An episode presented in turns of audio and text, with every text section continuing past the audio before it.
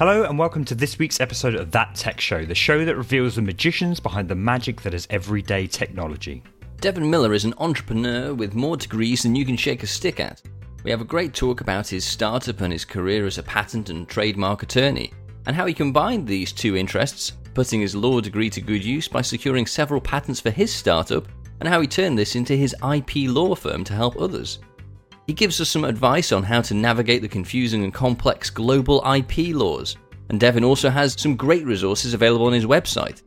So, if you're at that stage in your startup or thinking of securing the intellectual property for your idea, and you find this part of doing business as difficult to grasp as we do, then I think you'll enjoy this talk.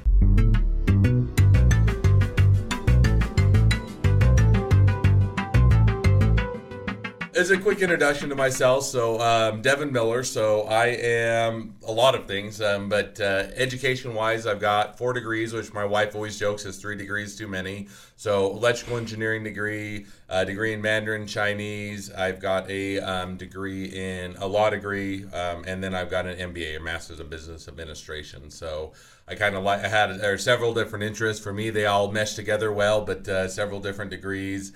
I have kind of two passions. So I've done several startups, small businesses, and I've also, um, as a full time gig, uh, do uh, my, my law firm as well. So I uh, started my law firm about three years ago. It's with uh, intellectual property, where we help startups and small businesses with patents and trademarks. Cool. So is that one degree per child? you know, I never put it together, but I guess I, I could just divvy out one degree, give them to each kid, and they'd be covered. But no, just uh, ended up getting four. They all worked together well, and I enjoyed it. So it it, it wasn't it was uh, spaced about over about nine and a half years. So I guess I have their and ten year old. So it was uh, it was it was a similar timing anyway. That's a lot of degrees. So did you, you you space them out? Would you do them in any particular order? Is there is there a logical sense to to, to what they want? Had you not fully satisfied your university experience and needed to go back and get some more for a top up? You know, it was it was straight through start to finish. So it was about nine and a half years, and started with undergraduate, and so I or with the I took a two year two years off to do a religious mission for my church. So I did um, oh, wow. Um, nine and a half years. So I started did a year of undergraduate. Um, in electrical engineering. Um, then decided to want to serve a religious mission for my church, so Church of Jesus Christ of Latter Day Saints, or nicknamed the Mormons. Um, so I went and actually served in Taiwan for a couple of years, and that's where Mandarin Chinese comes in. Learned the language. Mm. Um, was in Taiwan for a couple of years. I came back and said, well, I like to continue to do electrical engineering, but I also, you know, like to continue to develop my language skills and uh, take it or take that on. And so I added that on as a, as a second degree. Um, when I got towards the end of electrical engineering, I was really saying, you know, I like I like electrical engineering, but I don't want to be an engineer in the sense that you know I don't want to. Or with electrical engineering or with engineering in general, you work for a company for you know you're a very small cog in a big wheel. You have to be with the company for a, a, a while. You're working on one project for months or years at a time, and to really have any impact on the company, you have to be there for quite a long time to work your way up through the management. And I said I don't want to do all of that. I want to be able to work on a lot of different projects, see a lot of different things. I want to have a variety. I want to be able to have a bit more of a control control over my my my path and my direction. So I was saying, you know, kind of as I got to the end of undergraduate, I was saying, well, I kind of had two passions. One, I love startups, small businesses, kind of enticed to be an entrepreneur, do my own thing, and I also found the law to be fairly interesting, and particularly with patents and trademarks and helping or protecting inventions and or building them as an asset. So rather than doing one or the other, I would just went and did a dual degree and uh, pursued them both at the same time. So that was a four year program to get both of those degrees, and then I graduated, been doing startups. Uh, startups is one job, and uh, uh, being an attorney is another job, and so running two full time jobs and having a great time at it. So, did you start doing the startups whilst you were still at university then? I did. So the first, I you know, I had a fun or a few just kind of fun hobby projects, but the first real startup I did was while I was doing um, the law degree and the MBA degree. So this is kind of set context. At the time, I was doing the dual degree, so studying law, studying the MBA. I was a, doing about twenty hours as a law clerk. I'd had one two year old and we just had a newborn. And amidst all of that, I, I, I, saw it was either a post or an email, and I can never remember which. There was kind of one of those scenes of, hey, come join a business competition. It's one of those, you know, multi, you know, disciplinary where you get different people, designers and engineers and business people and attorneys, and they kind of put you all together and you form a group. And so I went in uh, formed or went in not knowing anybody, joined a group. We formed one. We entered it in the first year. It was to make gym bags less smelly. And while it was kind of a cool idea, it didn't really go anywhere. We took second place. We all kind of went our merry way, but we were all juniors at the time. We came back as seniors or for our last year of school. Said, oh, we'd like to enter it again. So as we were, you know, saying, hey, we don't really want to continue to pursue the gym bag. Why don't we see if we can come up with a newer, better idea? So we were kind of brainstorming things. We had some really dumb ideas like self-packing boxes and other things that really would have never worked. But one of the things that I'd gotten into recently was um, with marathon. So I, I love to run. I usually run about eight out, or eight miles each morning before I come into work. And so I'd been starting to run marathons. And wow. one of the things I learned is how important hydration is. And you know, and I did a horrible job of being or being well hydrated my first marathon. And so as I was walking home from one of our brainstorming ideas, I had the idea, wouldn't it be cool if you could have a watch that would tell you your hydration level? And this was in the days before Fitbit, before the Apple Watch, none of that had come out. And so that was the genesis of the idea. So I started working on that. My dad was also actually an, uh, an engineer as well. So I went home over Christmas, started to build up a prototype with him entered into the business competition. We te- took second place again, and that was I'm a little bit still bitter about that, but that's a longer story. But with all that, I bought or bought. We got to the end, and I said, "Hey, I think this is a real business." And so I bought out all the people that were the partners in the or the entered into the competition, bought out their uh, rights to any of the intellectual property continued on with that as a business. So that was kind of the genesis of probably my first real startup was why I was doing the MBA and law degree, started that business and that one's still around today. It's pivoted a bit and still evolved and but still active and still uh, moving forward. That's cool. Did did you know that that tech was even possible to achieve? You just or you know had an inkling that you can detect hydration levels through a watch or device of some sort or did you just say, "Hey, this is what I want to try. Let's see if let's figure it out." No, when I first had the idea, I had no idea, no idea if it would work. So I mean, I mean, I thought that there's yeah. at least you know maybe a possibility. And the nice thing was is when I'd had the ideas, I was also my dad was an electrical engineer, so he has um, that's a similar background to mine. But he had been in the medical device for a lot of his career, and so and he actually worked with LG Electronics over in Seoul, Korea, for a period of time. And so I knew that he knew a lot more than I did. So I kind of called him up and said, "Well, I've got this business idea, or you know, business competition idea. This is kind of what I'm thinking. Do you have any ideas of how we do that?" And so we kind of brainstormed mm. a bit back and forth, and you know, had a few different ways, and some of them we figured wouldn't work, and so we kind of nailed down what we thought might work, which just is a you know for the tech nerds out there, it's called bioimpedance, which runs a little electrical pulses through your body. You can't feel them, but it watches the electrical fluctuation of how much electricity your body absorbs, and then you can see based on that how your hydration level is doing. And so that was kind of the genesis. So mm. when I originally had the idea, I had no idea, but then as we started to whittle down, we kind of said, hey, this is a reasonable possibility of way it would work. Nobody's really tried it and it hasn't worked out, but theoretically it should work. So we mocked up a prototype and started testing it and saw some favorable results and continued on from there.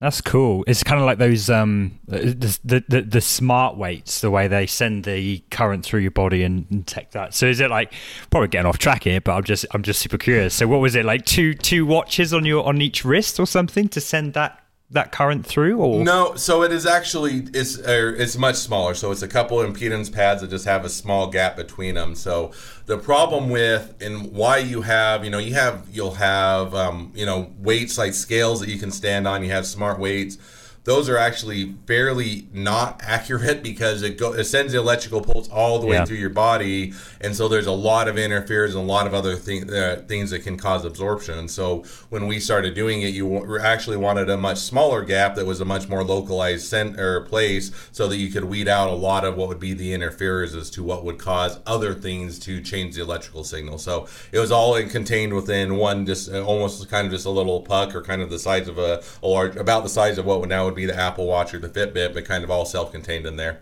So it's a fun project, and it's you know just as a catching up to a bit to where it's at today. So I bought it out or bought out the or bought out all of the partners, started the business. My dad uh, helped me out on it. We did it for a side hustle, which I always think of side hustles as really just a second full time job brought on an investor, um, yeah. did that, or, or, got to the point we actually were testing it with some NFL teams. We were testing it for some college teams and getting some traction. And we were kind of getting to the next point where we would need to have the next or larger amount of investment to really productize it, take to the market, and get it all ready. So as we were in the process of doing that, one of the people we were actually courting was in a different area, was with the medical devices, but it was for diabetes monitoring. So a lot of the same technology we were developing for hydration uh, very well applied for diabetes monitoring for diabetics and for watching your glucose and, and sugar levels. So we actually rather or, or pivoted, merged with that company, did some licensing deals and other things, and now that or the what started out as hydration is now a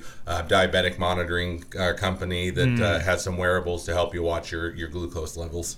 That's a really interesting point, though, to go from having you know your your prototype and then merging with another organization to try and provide some additional functionality.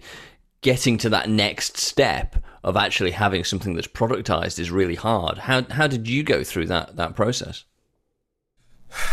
it still feels like we're going through that process but no i mean there was you know first thing is we just got a down and dirty ugly prototype that was a big box that had lots of wires and resistors and other things and hooking up to a computer and it was colluged together and it was ugly but it was more of hey we're going to figure out something that works something that to test a concept to see if while it may not be pretty if there's at least a reason that it might work. And so that was, you know, well before manufacturing, but that was, you know, when we got to that level. And then after we got kind of the very con- concept to say, well, it may not be perfect, but we at least have an inkling. This name, this looks like it may work, and this, and we got positive indicators. Then we refine the design again, not for aesthetics or for consumer, but more for just let's make it so that we can get better data, better readings, and get it make it more usable once we got to that level, then it was a matter of trying to figure out how to design the product so that it would actually fit within a wearable and and actually be wor- workable within something that people could carry on on the wrist. And that introduced a whole myriad of different you know I don't know issues but complications in the sense that battery life you know how do you you know that mm. is the bane of existence for every wearable out there is how to get enough battery life for what everything you want to do so we had to deal with that and you had to deal with making it compact you had to deal with getting all the senses in there and doing a display and getting it positioned correctly because ours as opposed to most wristwatches all of our sen- or all of our um, sensors are on the bottom of the wrist. And so, how do you get the mm. sensors on the bottom of the wrist when most watches just have a wristband that's just plastic that doesn't really have anything integrated? So, that was kind of the next step as to now how do we take this idea that we've tested out and theoretically it works and shows that we can actually get data and put it into a product. And that's an iteration. We had the we had what was really the first proto or more than a prototype, a first concept that we could take out to the market, but it wasn't as pretty as we wanted. And that was about the stage saying, hey, what we were getting feedback from a lot of the NFL teams and athletes and other things was, this is a cool device, but I would never wear it because it doesn't look cool enough. I have to have that kind of that bling factor. When we found in when we got into athletes and you know somebody either in college or NFL or other collegiate levels, is that they wanted something that not just worked but looked cool as well. And so that was kind of where we got to when we shifted to the medical market, it was kind of the opposite. They wanted something that was didn't look like it was invasive in their lives and didn't look like it's they didn't want to be identified as hey i have diabetes hey i have an, a medical issue. They just want to go about their lives. So we had to kind of reshift how we did the product to make it look more like just a standard watch that it didn't look intrusive. So that's kind of where a bit of an evolution from a big box that it was just ugly that worked to now making a product that people would want to buy. It's quite difficult, though, I guess, isn't it? When you've got because I'm I'm going through a similar scenario with a startup of mine, and you've got like a complex product that is a mess of wires and marbles and valves and all sorts of random stuff, and you've got to try and have the confidence that yeah, I am going to be able to get it into something that is going to be palatable as a package um, you know that that must have. T- how how did you approach that? Sort of, you've got this massive box, all of these things sticking out of it, and you go, no, no. At some point, this is going to be an attractive watch that you could wear. Um, was that a nerve wracking thing to go through? And how did you go through it? Did you fi- have to go and find people because to, to help you put it together? Because I imagine your your electrical engineering degree probably came in handy with this. But you know, did you have to go and find people to to to figure out how to package it properly? Um, yeah, uh, the short answer is yes, and I would say maybe just one kind of thought on that is what, or at least my or personal experience is, it's a lot easier for engineers and those type of that have had either whether it's that mindset or that educational training or combination of both to conceptualize and visualize. Okay, we can make this smaller.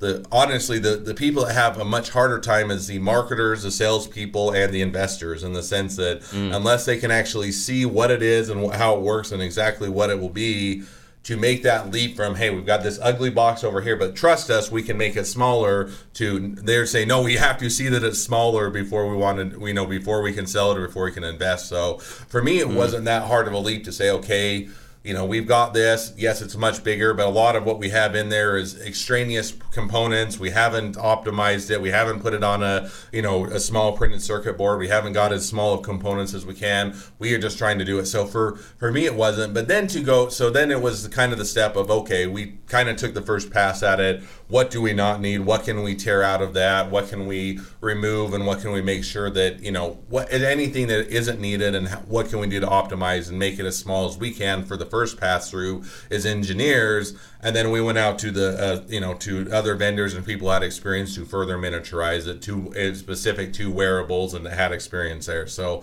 it was kind of an iterative process. To first we said, okay, what can we do to miniaturize it? What can we remove? What can we make easier and better? And then the second thing is now let's go to someone that can take it that next step further to take that information and, and put it into a wearable.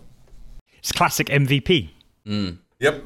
Although I'll, I'll, I'll, put my caveat out there. I always hate the word MVP, not because I don't understand the concept, but my always whenever I hear MVP, and especially when I was in MBA school, it was always kind of like put out the crappiest product as quick as you can. And I'm like, yeah. I don't want to put out anything that's crappy. I want to put out you know, within our constraints, within what we can, what we have the ability to do with budgets, timeframes, and that. Let's put out the best product we can rather than the crappiest product we can. So I always, I always or tell all my engineers, I hate MVP because it always in my mind is the crappiest product. But in yes, in the sense that we are putting out the the product that we want to that can show that it works first before we go forward and invest more money in it. I think mm. people use MMP and all sorts of other. Yeah, trying to change it now. Yeah, min- minimum marketable product, I believe yeah. that one is, isn't it? You know, so again, that's something you might feel a bit more comfortable with. But I, I like that. that. That's probably better.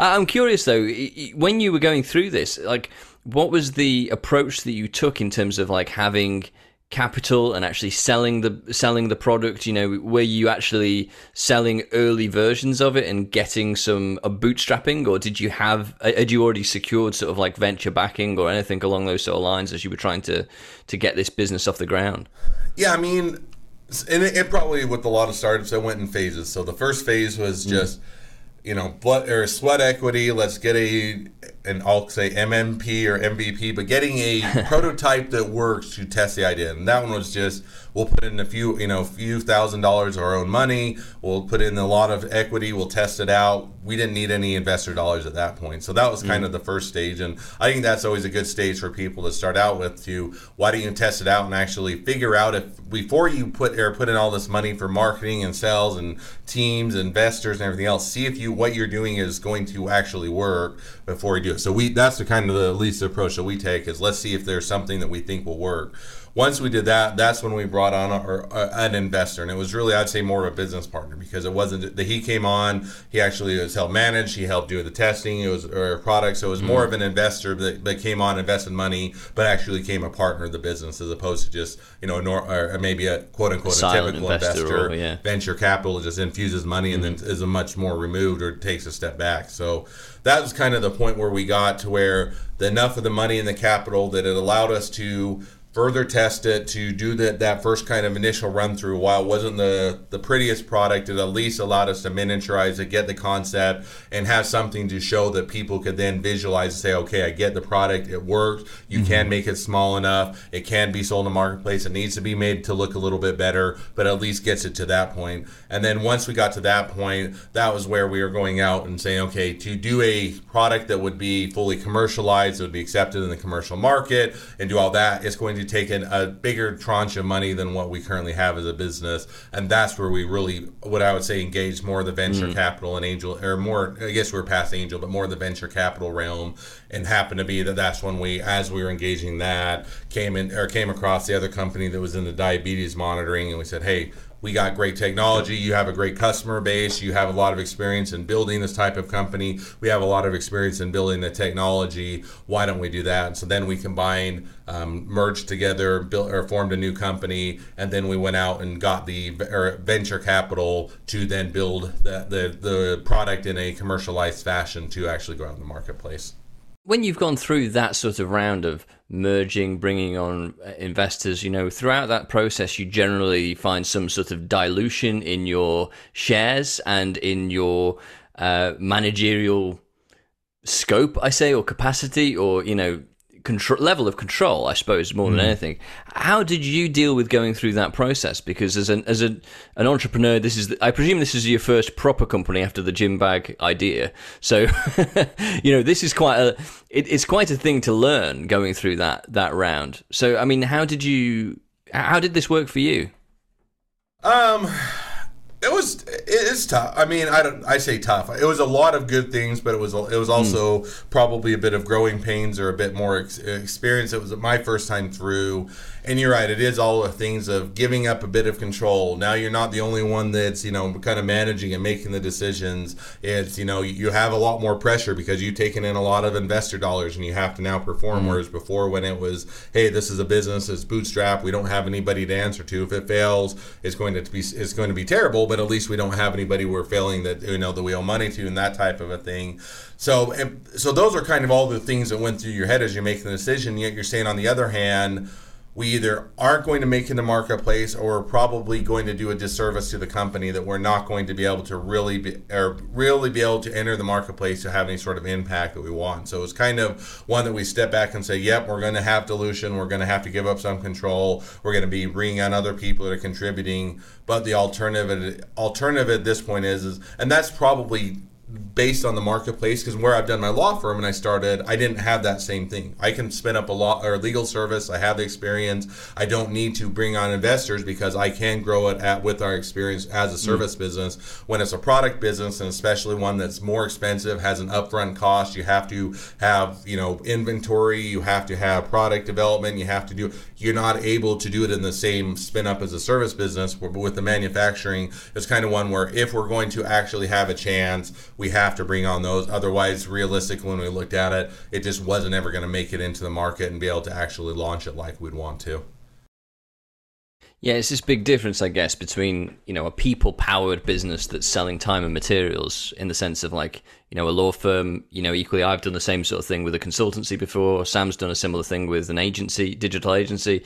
You know, so that's a very different thing from having a, a product business, like you say, where you know it costs a lot for inventory and it, you know you've, you've got costs a lot for marketing and all that sort of stuff and it's yeah not, and even um, development i mean you think about okay yeah. i'll give the contrast got my law firm there is no really no r&d costs i mean it, it's getting a mm. if you getting your client base which takes some you know time and, and, and, effort but you don't have you don't have to develop a new product. You don't have to do engineering. You don't have to do product you know you don't have to do molds. You don't have to do circuit board design. You don't have to do communications. You don't have to go through the FCC or FCC or FCC to get or uh, to get the standards for communication with Bluetooth and for cellular. And there's all these other steps and you don't have to go through the FDA to get medical or device approvals and all of those mm. things when you're in a service-based business it's really hey i've got a talent i've got something i can provide and it's really you're selling your time and your hours and so you don't have those so in my mind you know if you're going through a service-based business it's much easier to do it on a bootstrap do it on your own and not take dilution it is more difficult if you're getting into what is a, truly a, a product or product that you're having to develop to do something that previously isn't just an off the shelf part, it, there's a lot more investment of hard dollars and time that you have to put in. Mm. Assuming that's kind of mostly self-funded in the early days, then it's it's a few a few guys and gals getting together saying, "What have we got in our bank accounts?" Is that is that generally the vibe?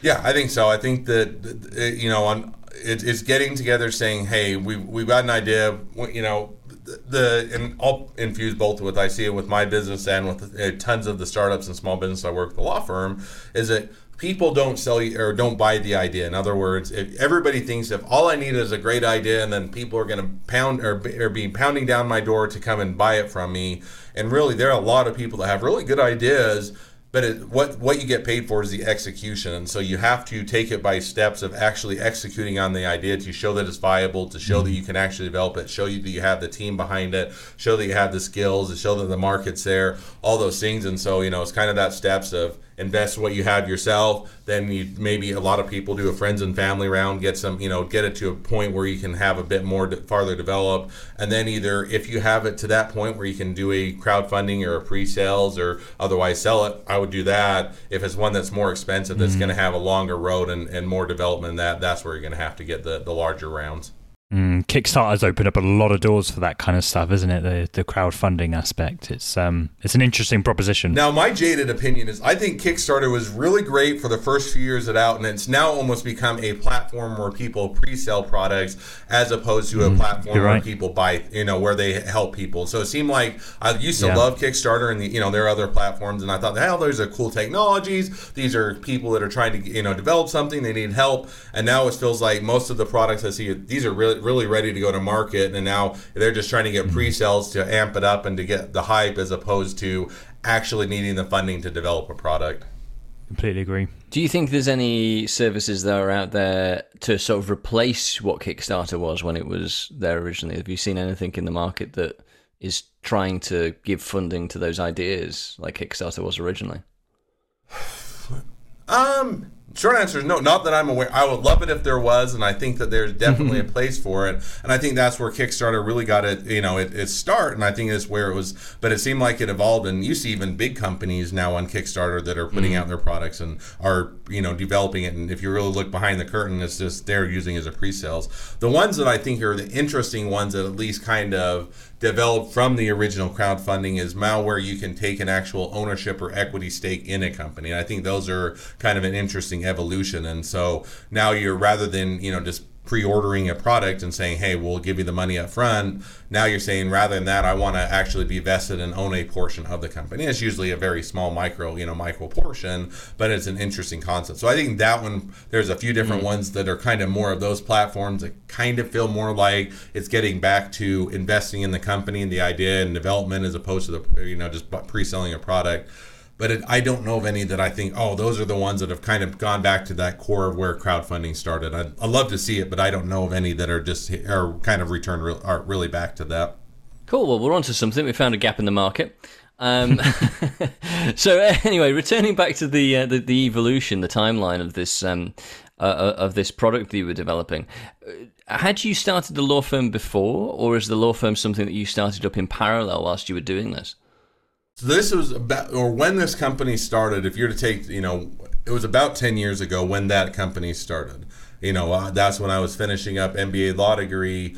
So I was, or as a company, I I graduated and I was saying, okay, this is a, a, cool company. It's a cool idea. I'd like to pursue it, but we don't have the funding. I can't make this a full time job. You know, it's not going to be one that's going to, it doesn't have the funding and the sales and the support. So I went off and was doing, I worked for some other law firms and was doing a full-time law degree or full-time lawyer as I was pursuing this on the side. And again, I probably put in 40, 50 hours on the being an attorney and another 30 or 40 hours doing the side or hustle. So it was really two or two full-time jobs, mm-hmm. one of which I got paid and one of which was uh, hope or betting on the come, so to speak.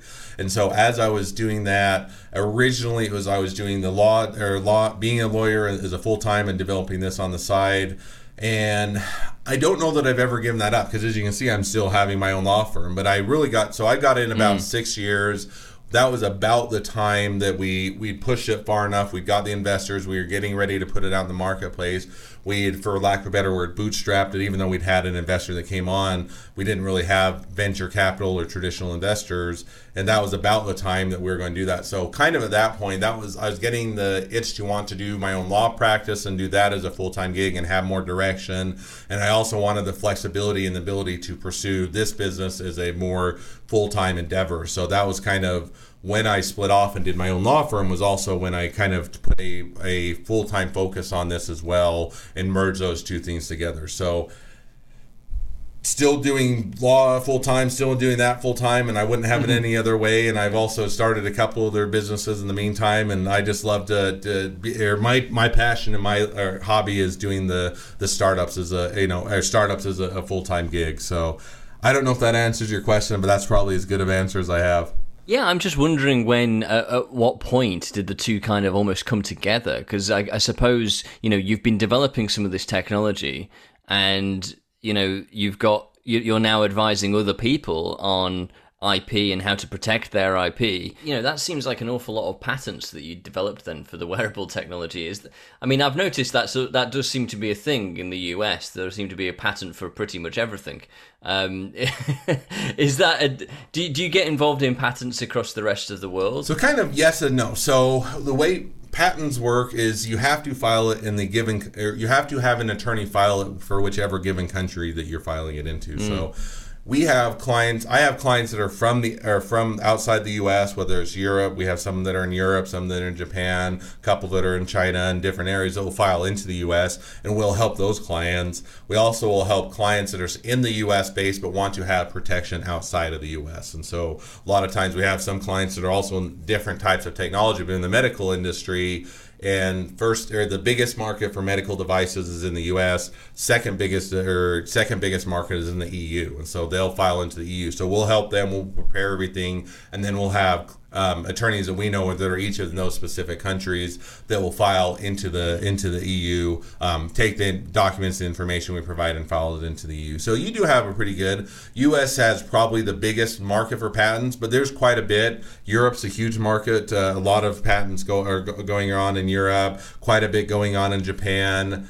China's kind of the Wild West. You know, Australia and, and, New Zealand have a reasonable amount for their population size. And so they're, they're certainly outside the U.S., but the U.S. probably where it's a lot of you know the hub for a lot of technologies. If you think of you know consumer goods whether it's you know iphone whether it's laptops whether that there's a lot of where you have silicon valley and others that are doing a lot of innovation in technology realms it tends to overflow into technology. I mean in my experience because i'd done some work with amazon in the past before and i noticed that you'd done some stuff with uh, with amazon as well with helping them file patents there are a lot of patents in amazon and in fact they they give you a little prize a little puzzle piece a, a sort of plastic puzzle piece that sits on your desk if you've got a patent um, or if you've got a patent applied and then they, they change it into a coloured puzzle piece if you've actually had the patent approved. It seems like there's a lot more smaller patents for lots and lots of different things in the US though than there is in, in sort of traditional companies in the United Kingdom, for example. I'm curious: is it is it to do with the, the landscape? Because uh, I don't know, is is America more litigious than the United Kingdom? I think you certainly do have a, a, reputation. The EU isn't that far behind, both in the number of patents hmm. filed mm. as well as uh, being litigious. So, U.S. and Europe are probably the two most, but it's probably one where, you know, is, is bit, a bit baked into the culture in the sense that you know mm. first of all if you go to venture capitals or angel investors especially your venture capital one of the first questions they're going to ask is what's proprietary about your invention or what your business is doing and then the second question is how are you going to protect that and you know mm. the you know if you don't have patents if you don't have any you know trademarks or any intellectual property then your answer is well we, we may have a big customer base and we are going to out innovate or keep ahead of the marketplace but if you're a smaller business or a smaller startup they're going to say yeah but you got these other big businesses they got a lot more money a lot more assets they can kind of you know crush you so to speak if they were to put all of that resources behind it. And so i think that it's kind of baked into there where there's an understanding of one of the ways that you can keep your space in the market blocked out is with intellectual property with patents or if you're a mm-hmm. brand mm-hmm. company with the you know with trademarks and other things and so i think where it was kind of baked in with you know first patents were filed with you know benjamin franklin and founding of the country kind of a thing, and it was just kind of one of those where this is a good way. And I would say it was kind of baked in with the you know the little bit of the culture of the U.S. is you know we want to we want to motivate and inspire innovation. We want to or have companies or people in that that are willing to invest in companies. They're willing to do it, be independent, and we in order we offer this system that gives you a bit of proprietary or a bit of monopoly, such that it motivates that. So I think it's probably built in since the founding of the country of kind of the self starter, independent, want to do our own thing, and also want to motivate. Um, being able to innovate and be able to or create things that that was kind of where it's, it's it is kind of grown from there. Whereas if you take other countries, kind of like a China, there, there's a much more, of, and they're changing, and they're, they're getting kind of their culture is evolving for but a long period of time. It was kind of the idea of you can't own it, you can't own an idea. It's everybody is contributes to it, everybody is involved with it. You build on a lot of others, so you really can't own an idea. You kind of own an invention. So they really didn't focus on intellectual property. So if you're to take kind of those two dichotomies U.S. was saying, "Hey, we're independent. I can own what I when if I put my blood, sweat, and tears, time, money, and effort into something, I should own it." And you know, China for a long period of time was much more of, "Hey, we this is something that everybody contributes to, that everybody should have ownership in, and you really can't own it. Therefore, we're not going to focus on intellectual property." So I think that that's kind of where the U.S. as opposed to other countries has kind of evolved. And so, between sort of the US, say UK, rest of the world, etc., if I patent something in one country, I'm going to then need to do it across other countries. Do you ever have? Do you ever come across like issues where you've tried to patent something in one country, but it's actually already patented in another? And you know, can you still have one patent in one place and not have it in another place? I mean, how does that work out? Yeah. So the short answer is no. in the sense that the uh, is when you file a patent, whether it's in the US or basically any other country, they do a worldwide search. So the standards for right. patentability is is it previously been invented? If it's already been invented, you can't get a patent on it. That's not just within the US. I mean, if somebody else invented it in Europe or in Japan or in Korea or in China, anywhere in the world, if somebody else has previously invented it, you can't get a patent on it. So when the patent office goes and does their examination for patentability, they look across the whole the, the whole country. So it doesn't mm. matter which now you do have different countries that are more or less aggressive in their examinations and applications of their standards. Meaning Europe is actually harder to get a patent on or patent in typically than the U.S. They just are more rigorous and they're how they they have a bit different standards. How they do their examinations but more are more difficult. China's easier to get a patent in. Japan's kind of similar to the US. Australia is a little bit easier than the US. So each country has a bit of a different rigor. But as far as, you know, whether or not you can get them in one country versus another, generally, if it's been invented anywhere, you can't get a patent or you can't get a patent on it if it's already previously been invented. Why have this separation then? Why not have this global body that just files, that authorizes patents and all the rest of it if if you're looking across continents and, and all the rest of it anyway?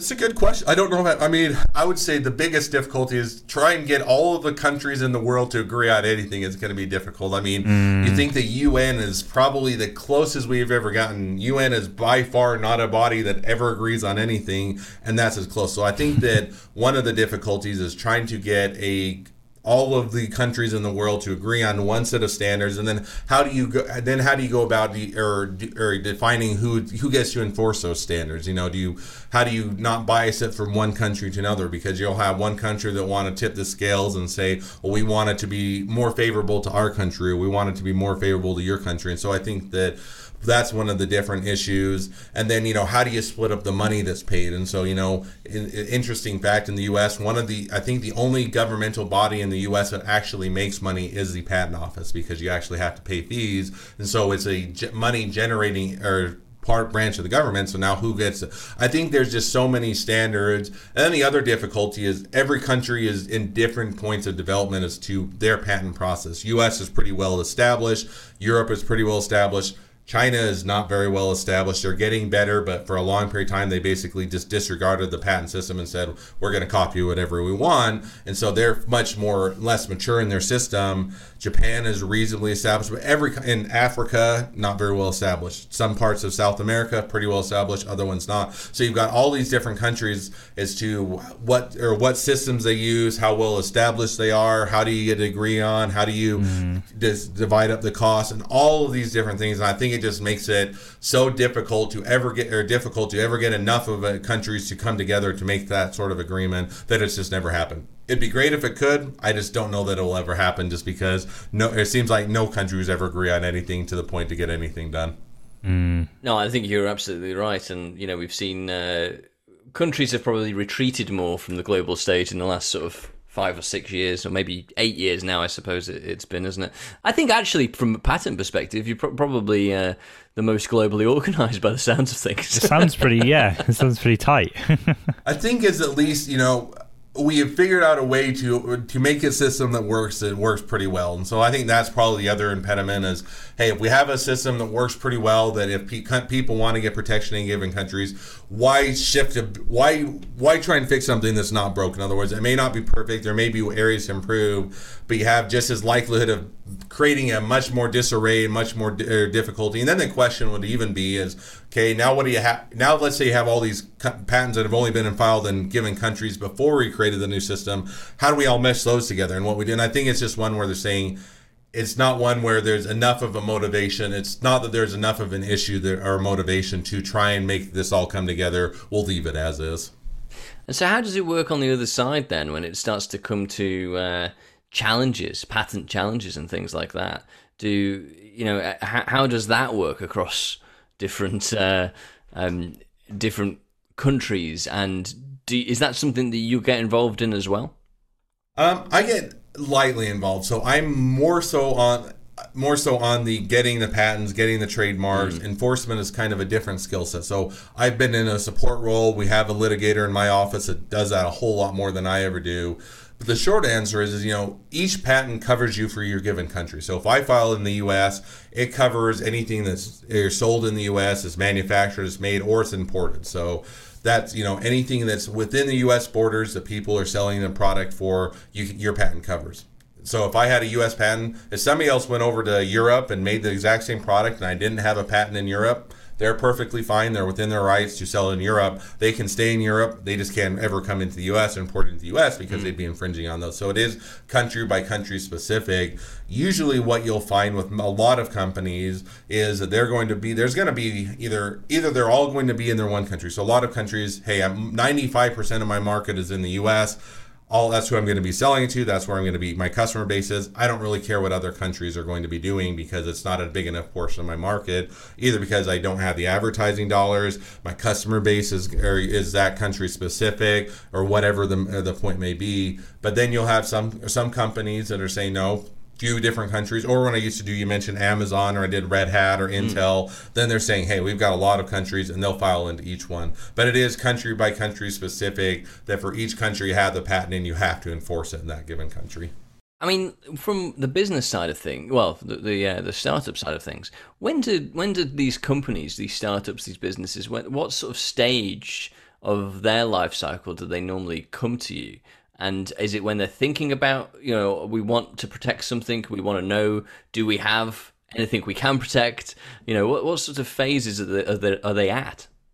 Yeah, so I'll, I'll, for our clients and backing up, I think to answer the question. So when I started my law firm about three years ago, it was I looked I stepped back and said, what are the types of clients I like working with that I enjoy that are fun that are the types of if I could choose my ideal client. And I said, you know, when I look at it, well, I've done the Amazons, I've done the Intels, and that's great from people to recognize the companies I work with. It's fun to have their name recognition. But when I step back and say, I really like working with the startups, the small businesses. They're the ones where you get to have more strategy with them, have more impact. You get to work with them more closely. You know, as, as opposed to being a very small cog in a big wheel where Amazon has tens of thousands of patents, and this is a very small one that I'm working on. A lot of times with the startups of small business, this is what they're doing. They're one or two patents. They're really focused on protecting their business.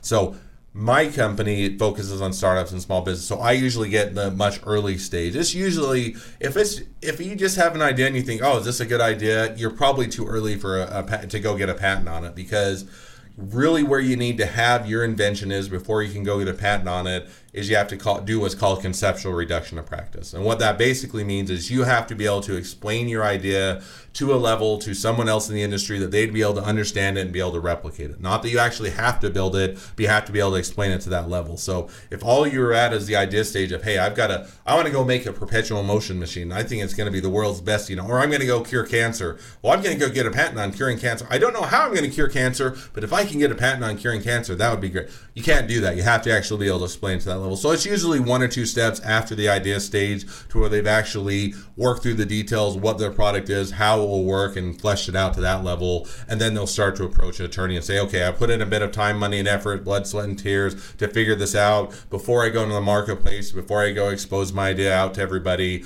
I want to make sure that it's protected. Now, how do I do that? And that's about the, the time frame that we'll start to engage with them and, and start to help out presumably you have to share it with someone you trust because if you go and validate your your hypotheses and then they turn around and take your idea uh, and run off with it you know you obviously you don't want to go sharing your idea or your your idea for a patent right? Yeah, I mean, I think that that's true throughout all of the stages of a business in the sense that even if you have a patent, if you go share your idea with someone that uh, has a lot more money and backing and ability to go and rip your off your idea, I mean, you take you know some of the big companies and we won't name name specific names so they don't come and get mad at me but there are big companies in the industry that have reputations that you have a good idea and they see it they're going to rip it off and and so you know they're going to just simply copy it and they figure they have more money and they can go and enforce it they can sue you and they can stretch it out in court and so i would say that that's a truism for any startup or small businesses. You have to be careful who you share your idea with whether or not you have a patent. Now patent obviously gives you better protection gives you a fallback but you should be gauging who you're or who you can trust and how you're going about your business such so you don't open yourself up to un- unnecessary risks. There's always going to be a risk, but you try to mitigate those risks to as much as possible. That includes patents, that includes who you tell, how you tell them, what you disclose, and at what point in time especially mm. if you're you know so happen to be friends with someone like Elon Musk you know just don't share your ideas with him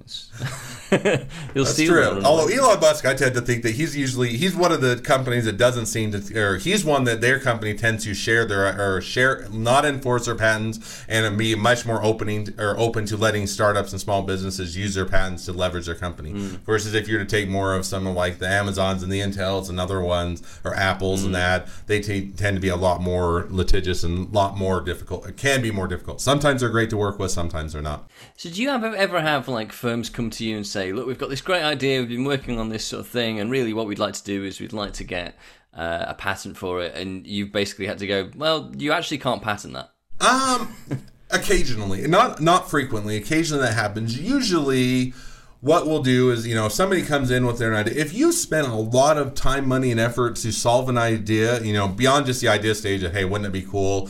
You know, if we get those type of the other people in, we'll weed them out and say, well, just out of curiosity, have you Googled this? Have you looked it up and see if anybody else is actually? Because some of them, it's like, I know I've seen this before. I think I've already bought this before. I'm sure, pretty sure it's out there. Why don't you spend, you know, have you done any research? No, but I'm not aware of anything. Well, go spend 10 minutes. But if they get beyond that mm. point, you know, beyond just a Google search, and if you put in a lot of time, money, and effort, it's usually not the you, you don't have anything to patent it's more of what scope of patents can you get in other words you know if you, you can't just patent the idea of hey i'm going to make a television because televisions have already been out there. They've already been out there for a long period of time. Mm. but now let's say you put a whole bunch of time into making a thin screen and you're the first one to do an lcd display that makes televisions much thinner and, and less power consuming and they can be bigger and you know and all those things then you're saying okay i can't get all the televisions but i can get a, this area of technology and this portion of it. So it's usually much more of a discussion of what scope and how broad you can get as opposed to is it dead in the water and just not, not worth pursuing.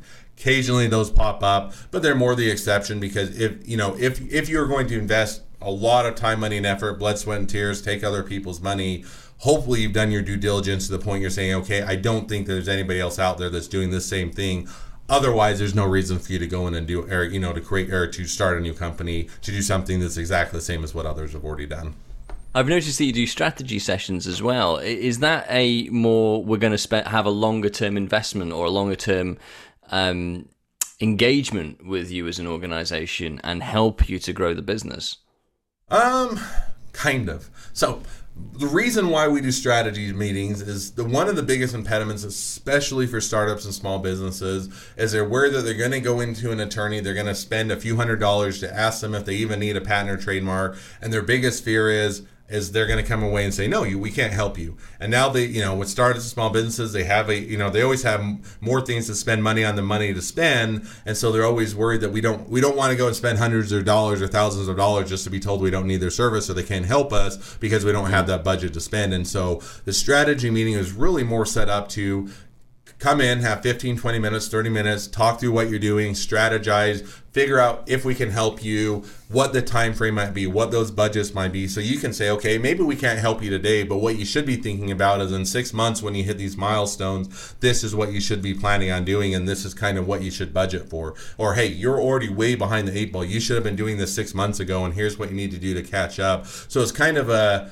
a, a, a, non-billing free session where they can come in kind of go through what they're doing with their business we can answer any questions they have and help them to strategize for what they either should be doing now or planning to do in the future so it's kind of removing that barrier mm. of them being worried that they they're going to come into an attorney spend a whole bunch of money only for the attorney to tell them they can't help or can't even help them out yeah, because I noticed on your site as well, you've also got a whole lot of DIY options as well, the Snap Legal stuff.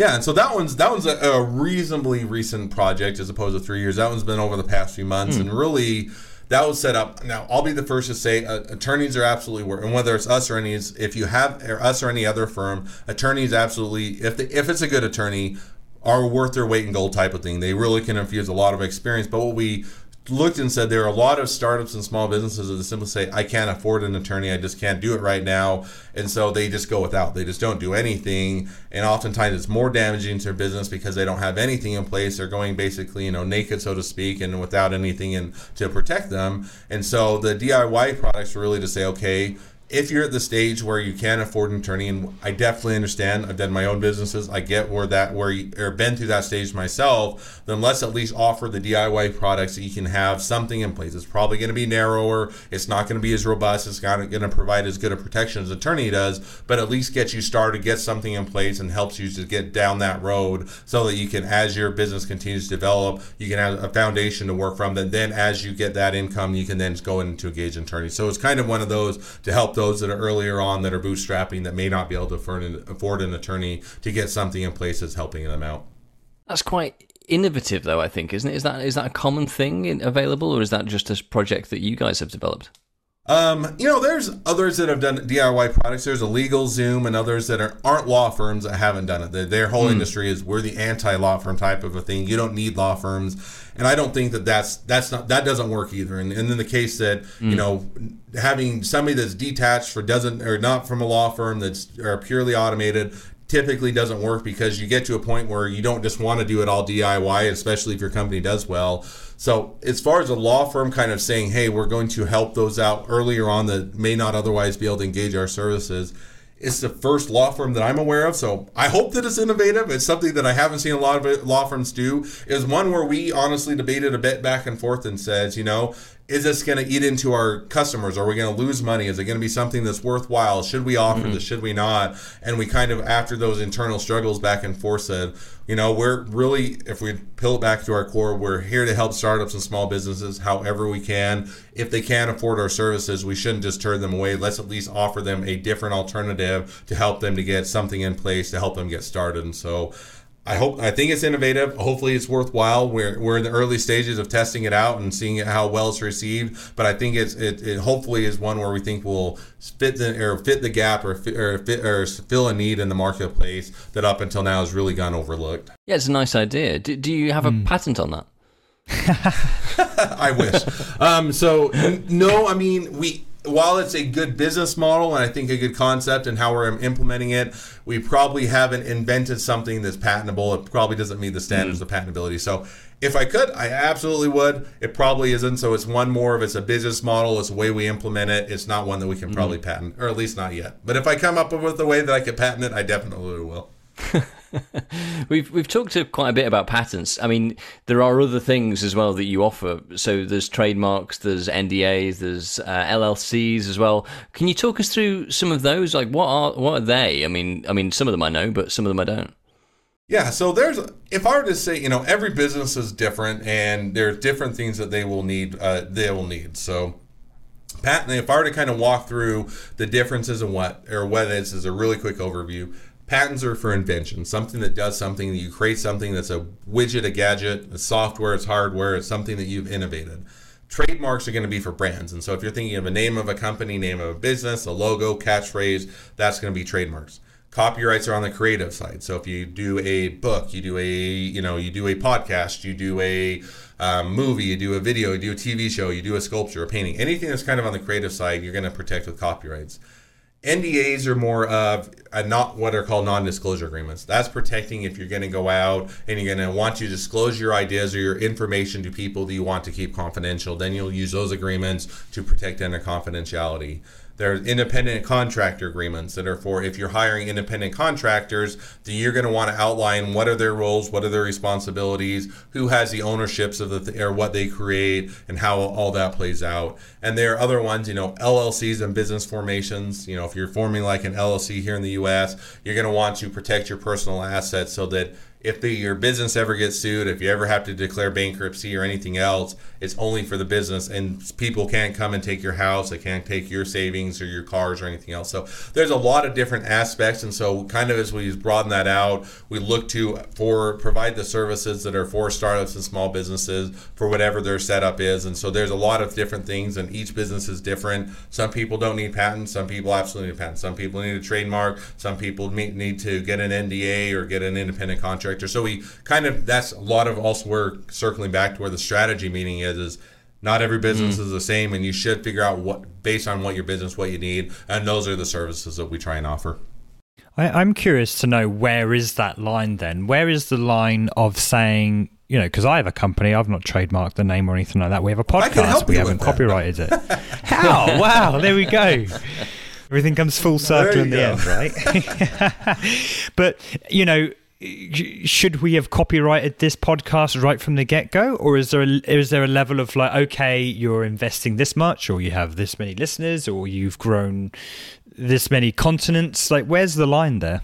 Yeah, and if I had a bright line, I can just say once you hit ten thousand dollars in sales, this there isn't a bright line, but the the way I tend to try and approach it and counsel others is if you if your business has gotten to a point, and this can be whether it's patents or trademarks or copyrights or other things, that if this were if somebody were to knock it off, so let's say we'll take your brand as an example, just as because it makes it easy. Let's say that you built a brand, and if when you start out, if somebody else were to knock off your brand, if you're a small a small podcast that's just getting going, you're probably say I'm not. It's not going to hurt enough if I really had to rebrand. If somebody else already owned that brand and I had to adjust and pivot, it's probably not that big of a deal. But now let's say you've gotten your podcast to 100,000 listeners and you get you know or 100,000 monthly downloads or whatever that might be. But you're saying, okay, now if somebody were to come along, copy our brand, that that hurts. That's an ouch. You know, it really does affect the business, and we would want to have some sort of way to protect that and have a recourse that's mm-hmm. when you should be doing it. So I would every business is different, but when you if you're to step back and say if somebody were to copy X, is it going to hurt our business? Is it going to affect us? And if so, then we need to make sure we have that protected so that when that happens, we have a recourse to it. So it's kind of different from each business, but kind of having that would it hurt our business? Would it have that kind of ouch factor? And if so, then you should look to protect it. So there is actually another podcast called That Tech Show, and they did a few episodes and then they've disappeared, right? Could we then trademark or, or copyright this show, even though they were technically first, um, we've now copyrighted it. So, and, and they, I'm presuming that they haven't. I haven't looked into that, but we, we thought we take the name just because they haven't done anything since 2017 or 16, even. You know, where where do we stand with that? So I'll give you the standard lawyer answer was it depends, but I can give you a few a uh, few thoughts to it because it would be one where I'd, to give you a full answer, it'd be longer than this podcast. I'd have to dive into it deeper. But the general mm-hmm. answer mm-hmm. is whoever comes if if two people are in business and nobody has a trademark in place, you have some common law, what are called common law, kind of inherent rights when you start to use a brand. If you're the first one, and so where that mm-hmm. happens is, let's say they were the first one out in the marketplace, they are somehow continuing to use it, even though they're small and they may not post a lot. Somehow they're still using the brand. If they haven't filed the trademark, they get to have protection for their geographic location where their actual customers or listeners are. So let's say they, and I'll just make up, let's say they're in Utah, just because I happen to be in Utah, and their whole, all their listenership, all their audience, all their customers were in Utah, and they hadn't really expanded outside of Utah And then you guys came along after the fact, started your podcast, and you created a much bigger brand. You know, you've hit all the states or you're hitting the EU. They can, because they were first, they continue to be able to use Utah as their place that they started. And you can't enter into the Utah market. In other words, they have the rights to the Utah market, those inherent rights. You, if you were to go and file a trademark outside of Utah, you would have the rights to everything else. So basically, it means that you wouldn't be able to go into Utah, they wouldn't be able to go outside of Utah. Now, take a different scenario, and that's why I said it depends. If, on the other hand, they started in 2016, they went for a couple years, they stopped using it, they're no longer using it in commerce, they're no longer doing anything with it, they've now lost those rights. They've no no longer have any inherent rights to it. And so if if you guys are to go trademark it, even though you're the second to start using it, because they were no longer using it and you are currently using it, you can get the rights to it if they're to start up again, then you would have the rights to it and you could box them out. So that's why it kind of depends on the fact pattern as to who started using it, are they still using it, how are they using it, and then depending on those factors, yes, you could get protection and you could stop others from using it if they weren't if they had stopped for a period of time. Kind of answers your question, mm. but that's why I said it depends. It's got me thinking anyway. Maybe we need to talk about this soft line, Chris. yeah, well, I think that you know there there is definitely a they started it first, I suppose. Is, is, well, I mean, they're not using it. They're not. Well, as far as I'm cons- as far as I'm aware, they've just stopped using it. So we are leaning onto that yeah. side of you know, if yeah. they start using it again, then we can take. And on trademarks, and that's kind of the inherent because one of the questions people often ask is, how long can you get a trademark for? Does it expire? Does it? And the short answer mm. is, as long as you continue to use a trademark you if you registered it and you continue to use it, you can use it for as long as you want. So you think of business, mm. businesses that have been around for a long period of time: Pepsi, Coke, Disney, other ones. I'm sure there are a whole litany of them that have been around for a very long period of time because they've trademarked it and they've used, they continue to use it since the inception. They continue to own it. If on the other hand, let's say Disney, you know, not wishing Disney, but they go out of business, you know, tomorrow they stop using it, they no longer use it. Somebody else could come and claim that right because they stopped using it. They're no longer using it, therefore mm-hmm. they don't have the rights to it anymore. So trademarks are one that as long as you continue to use it, you can continue to have the rights to it. Once you stop, ha- you know, if you stop for a couple days and you then you start back up, okay, you're probably fine. But if you stop for a reasonable amount of time, a year or two, or depending on the situation, a few months or that, then it opens the door for other people to start using it because you no longer are maintaining or using that trademark, and therefore somebody else can step in and start using it.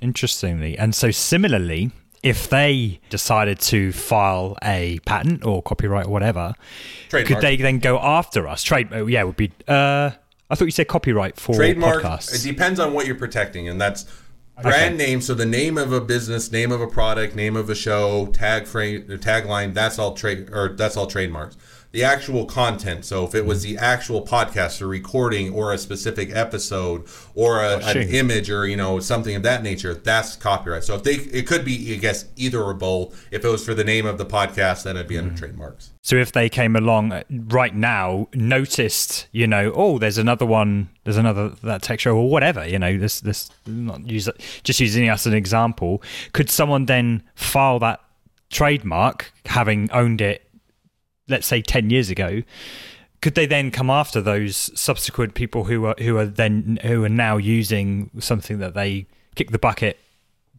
10 years ago or wherever it is? Is is that something that's been done or possible or, or so happened? A couple and i get it. Now these get into much longer detail. I'll give you a couple thoughts. So general or the general principle with any of these patents, trademarks, copyrights, the first person to file on a patent or on a trademark or on a copyright is always in the best position. So whoever files first always have the presumption of ownership, always has a better leverage point. Doesn't mean they always win, but if my general advice is file first, be the first to file, and you're in a much better position. Now let's say that they had they had started the podcast five years ago Two years ago, they let it go. They stopped doing anything. They said, "Oh, we'd like to get going on it again." They went and filed the trademark. They got it registered because you guys hadn't registered it yet, and then they come out to enforce it. Then you'd be kind of back to the scenario we said you guys have some inherent rights because they let it go. In the meantime, while they let it go, you guys could keep using it in your current geographic location. So let's say as an example, you had the whole EU market. Your podcast was wildly popular, and everybody in Europe across all the EU listened to it, but nobody in the US listened to it. Then, you know, or I'll do a better one because it'd be better to do state specific. Let's say you had all of Utah, California, New York. Those are the three places where your audiences were. Then you could keep using it in Utah, New York, California but you couldn't expand into any other market. So they would basically box you out from ever being able to expand. You couldn't go into any other country or any other states, and you'd be stuck with your current geographic location. So in a sense, you could keep using it, but you'd be limited on expansion. They would have their rights to everywhere out of the areas that you were at. So it kind of gives you that trade off. So Hence why I say it's the best to be the first to file because then you are lock in all of those areas that aren't necessarily up for grabs. And if nobody is using it right now, then you have all the areas. Period. I suppose that that that's very similar to the sort of um, Apple Music versus Apple. Uh, mm. Well, Apple, um, you know, trademark dispute where obviously the Beatles had, rec- had, had registered Apple Music, Apple Records in the UK, um, and then I think there was a legal um, writ that basically said that Apple weren't allowed to expand into mm. entertainment and media, and obviously they then did that with iTunes, um, and then the whole uh, thing unraveled again and went in, went back into court for twenty odd years. Yep, and another example is going along with the Apple example is if you notice when they first released the Apple Watch, it was the Apple Watch, not the iWatch. They had the iPhone, the iMac, and you think, why didn't they do it with iWatch? Is because there was a copyright or copyright trademark holder in China that had the right to iWatch. And oh, so. China, or because Apple was had a big enough, China was a big enough market, they didn't want to have to bifurcate and, and China call it the, you know, the Apple Watch and everywhere else called the iWatch. So they actually named it the Apple Watch because somebody already had that. So it is one where somebody else, even though Apple's a huge company, because somebody else already owned it before them, then they had to rebrand or go in a different direction and call the Apple Watch as opposed to the iWatch. And ITV and ITV. ITV. as well. Yep. So all sorts of things. So that's why generally, if you're wanting to protect your brand, easiest answer is be the first to, to protect it because it puts you in a much stronger position. Well, that's really interesting. I'm I'm uh, a bit out of questions. I mean, have we have we covered it all, Devin? Oh, probably as much as your listeners could stand. I could go on for hours and, and, bore you guys with all sorts I, of. I had a question actually. Go ahead. Yeah, like um, you mentioned briefly around, uh, and we spoke about it briefly around, you know, once you've got something, you know, established, and then you need to go out and obviously speak to people to to validate it and all the rest of it.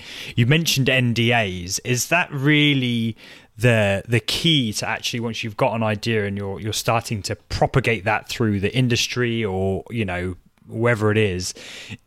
Protecting your idea, protecting your kind of IP, I guess. Is it strict? Is that has to be done through NDAs?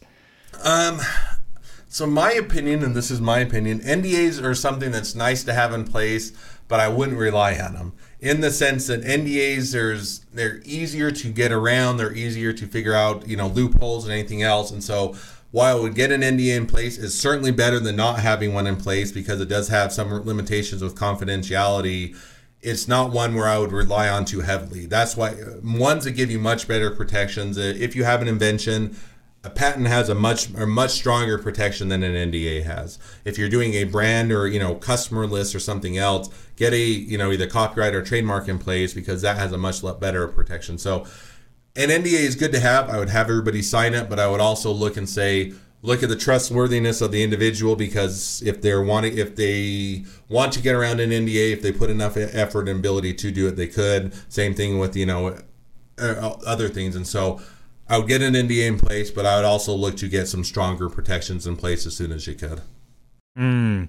yeah NDAs always feel a bit fluffy if I'm honest. You know it, it sort of feels like this just almost as good as as your word sort of thing. And uh, I can imagine a lot of our listeners who are who are building products or, or have something out there. Um, who who are seeking, you know, some some some copyright or whatever. Uh, you mentioned having to share it around, you know, and getting that validation. That uh, they're probably nervous about people running away with their ideas or whatever. So um, basically, what you're saying is actually do your due diligence and and really ha- um, look for trustworthy people to the, to then validate your idea to then subsequently apply for a patent, right? Yeah. So if I were to almost do the order of priority, do your due diligence, and I would say that's across any business. Do your due diligence. See if Yeah. you think that they're trustworthy, if they're going, to, if they have a good reputation. I would then get an NDA in place, and I, and either contemporaneous to that in parallel with it, or shortly thereafter, I would look to get stronger protections in place with a patent or a trademark or copyright. But I'd probably due diligence, NDA, and then do one of those in that order. But you could also do them in parallel. And I also, again, just thinking of our listeners, do you see common? I mean, I, I, I, won't even, I couldn't even know what this might, what the answer might be here. But do you see a lot of um, like startups going wrong in certain areas, whether that's applying too late, whether it's not covering all their bases? Like, are there common mistakes that people are making when it comes to actually securing their IP? Yeah, one of the the short answer is yes. Um, you know, the the longer answer is, is that a lot of different types of intellectual property or ways to cover your business have different timelines and different deadlines that go along with it. So, give you an example of patents because that's an easy one. With patents, once you put your idea out in the marketplace, and that can be, you know, whether you offer it for sale, you put it up on a website, you do trade shows, you do presentations, or anything. out- Anytime you put it in the public, you get a one-year time clock ticking within which you can file a patent on it. Meaning, if you put it out in the public today, you have one year within which you can file on a patent. If you don't, if you miss that one year time clock, you've now donated your idea to the public domain, meaning anybody can do it. So the problem is, I've had I've had you know clients or potential clients that have come into the office and say, hey, we've you know we've got a product, it's been doing well. We finally get in a position we'd like to protect a patent and you know or get a patent protection. And then the, one of the first questions I'll ask is, you know, that's great, you have a good business. You know, just out of curiosity, how long have you guys been in business, or how long have you been selling your products? And they say, oh, we've been selling it for two or three years now. And then it's kind of the uncomfortable si- uh, conversation of, well, that's great that you have a good product that is selling well, the business is going well. Unfortunately, I'm not going to be able to help you with this one on the patent side because you missed the window. It's already been out in the marketplace two years. You missed that deadline, and so that's mm. kind of one of the things. If there's one of the big big holdups, and you know it's different with trademarks, different with copyrights, but almost across the board there are different deadlines that you should be aware of that that's why it's better to earlier on go have that strategies meeting with an attorney go talk with them at least be aware of the deadlines and what you should be considering such that you don't miss those and and to where the point where you either miss your window entirely or if you can fix it then it's more expensive and it's more tos- time or ti- time consuming and costly much easier to know those windows ahead of time mm, Yeah, that's fair enough. Um, well, I'm out of questions, so uh, I think I think we're hit, we are hitting the hour there anyway. So we won't want to keep you from a day. But before we do go, and, and to our listeners as well, I think your website is absolutely fantastic. It's full of so much information. If people want to go and learn about all the different types of um, protection they can have and copywriting and trademark, there's lots of services like that. Um, lots of videos and all that. I, I struggle to think of how we can, you know, have a discussion that does goes into things that aren't cannot be found on your website because there's just so much there. So congratulations on that. Very uh, very ahead of the game. Well, thank you. No, if people want to reach, if people want to reach out, they want to check out the website. I'll give them a couple ways to contact me. If they want to contact me for that strategy meeting that we've talked specifically, have a one-on-one conversation and go through their business, they can go to strategymeeting.com. That links right to a calendar. You can grab day and time that works for you. They'll set aside some time and we'll have that conversation. So strategymeeting.com for that one-on-one. If on the other hand, they just want to come out, as you mentioned, check out the websites, get some more information, watch our content, see what the pricing is, learn more about us, any or all the above, they can go to Law with Miller. So just all one word, lawwithmiller.com. And that's an easy way to reach out, find out, uh, find out, do some initial information. And they can also find the strategy meeting on there. But that would be the two I'd pa- or pass along. Strategymeeting.com if they want to grab some one-on-one time. Lawwithmiller.com if they want to check out our website. Can I just ask, how on earth did you manage to get strategymeeting.com?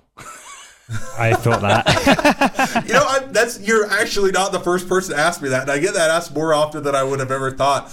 You know, it was one where I I start, it was it was just pure, honestly, pure by happenstance. So I started out about three years ago, and it was one of the first things when I started. And I used to call them strategy sessions. Mm-hmm. And so, and I was like, oh, it'd be great, you know, because I do, you know, if you're talking with somebody or trying to remember, if I, you know, give them a young long URL, say go to Law with forward slash strategy meeting.com mm-hmm. or whatever, it gets too too or too much of a mouthful. So I'm thinking, oh, you know, I'd love to go get strategysession.com. So I looked it up it was already taken. So strategy session was, but then I'm like, what are other ways that we can do it? And I'm like, well, strategy. You know, we're doing meetings. What, what about strategy meeting? And I looked and just it honestly happened to be available, and I just happened to grab it at the right time. And so it was as simple as that. I wish I had more of a story to it, but it was this one where strategy session was gone, strategy meeting was available. And says, well, I'm going to grab that right now because it's a great way to. It's a great one that's easy to remember, and that's about as simple as, as it happened.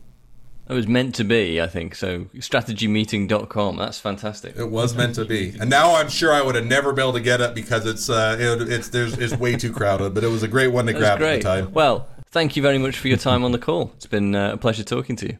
Absolutely, I had a great time, and thanks for having me on.